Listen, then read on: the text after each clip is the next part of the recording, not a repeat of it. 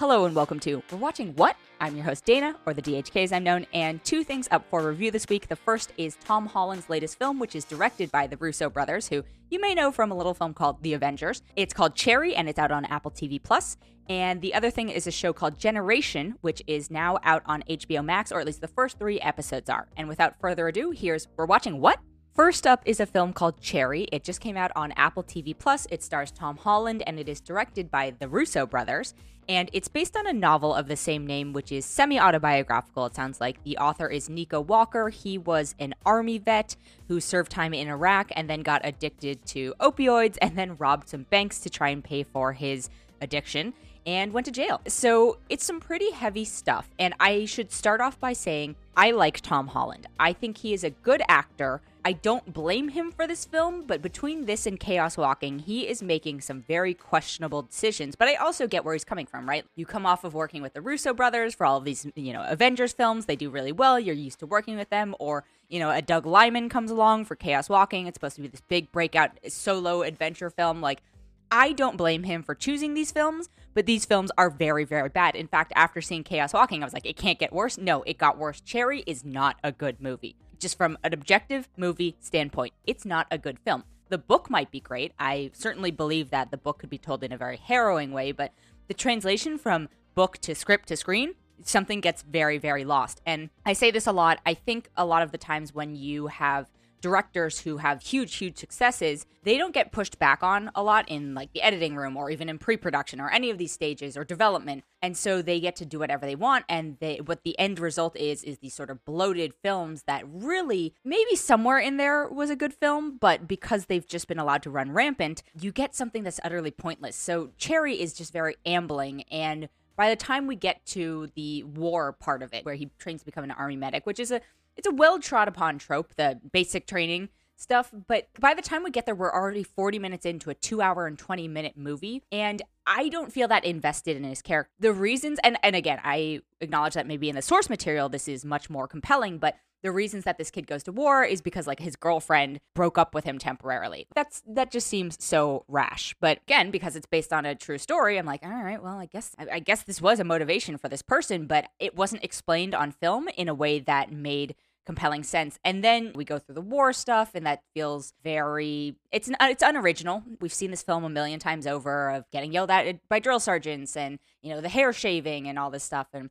Okay, fine. And then we go to war, and the movie just has so many different acts. And I know, it, actually, it literally has different acts in it. It has chapters, and it, by the time I got to like chapter four, I was like, "How many chapters are there because it's just so excruciating to watch and not in a good way, right? There are plenty of films that are tough to watch and that make you squirm that are doing so because the actual filmmaking is compelling it, as opposed to relying on you being trained to feel uncomfortable in these moments. Holland's co star is Ciara Bravo. I think she does a fine job. She's okay. I, people are singing her praises. I, I haven't seen her in anything else. This was okay. I again, I don't necessarily blame the actors for this. I do blame the directors and the writers and the editors and all of that stuff. So I think the the parts of this film that are maybe slightly more successful are once he comes home from war, you know, you're dealing with PTSD, undiagnosed PTSD, and then the opioid addiction and then the bank robbing stuff and i'm not really spoiling anything. This is all in the trailers and this is all in the story. Those parts were slightly more interesting but again relying on a lot of tropes we've seen before. So but if you're going to rely on all of these tropes you don't have to spend all of this extra bloated time in all of these setups because you're relying on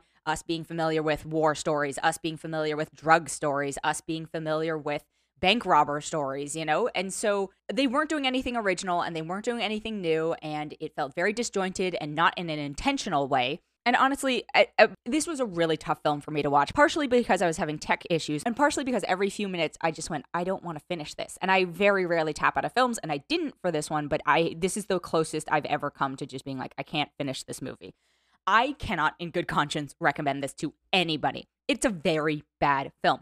If you want a film about war, there are a million better films out there. If you want a film about PTSD, there are also better films out there. If you want a film about drug addiction, there are a bunch of better films out there. Like I was thinking, oh, if you just want to watch a bunch of people shoot up, which is a good, I would say, like 40 minutes of this film, go watch Trainspotting. I think Trainspotting is a much better story for that type of stuff.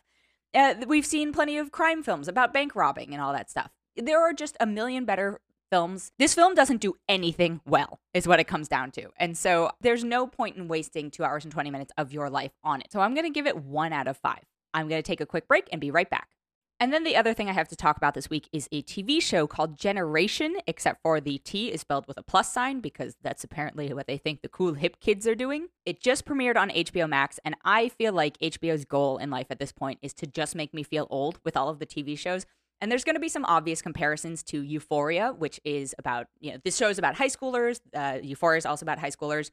I think both of them are very intentionally centering around very modern, a little more rebellious teenagers. And so I felt there were a lot of kindred spirit moments. Justice Smith is the star. Martha Plimpton is probably the other biggest name in it. And then it's a bunch of teenagers who I've just never heard of. The show was created by a girl named Zelda Barnz. She's like 19 or 20 at this point, and it was co-created by her father, Daniel Barnz, which really I think means that her father created it and they wanted to sell the story of this teen prodigy making a TV show.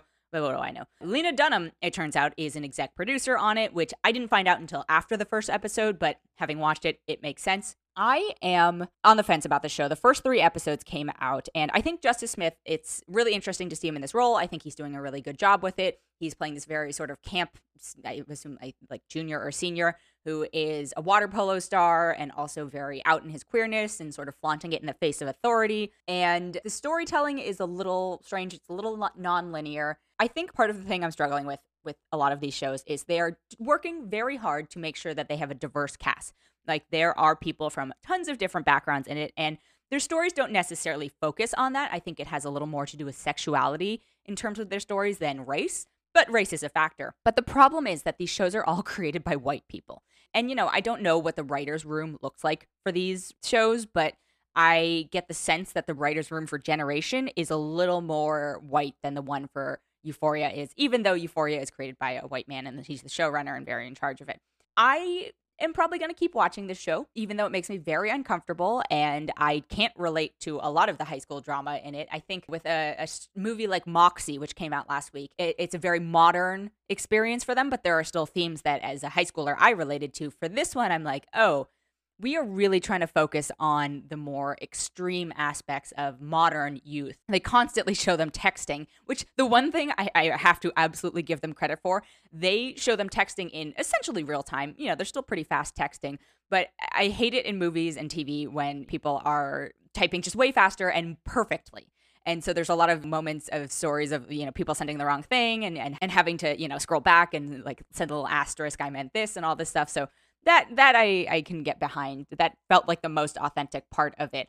It'll be interesting to see where this goes. If, if you are not comfortable with this type of stuff, this is not the one. I would say no. You you really got to break out of your comfort zone and watch this. I would say pick a Euphoria over this any day of the week. But if you're sort of just sitting around waiting for something like this to come back, I think it's okay to check out Generation. For now, I'm going to give it three out of five, and it could drop down and it could go up as the season progresses that has been it for this episode. Thank you so much for listening. If you enjoyed it, we would love it if you could leave us a rating or a review or even consider subscribing.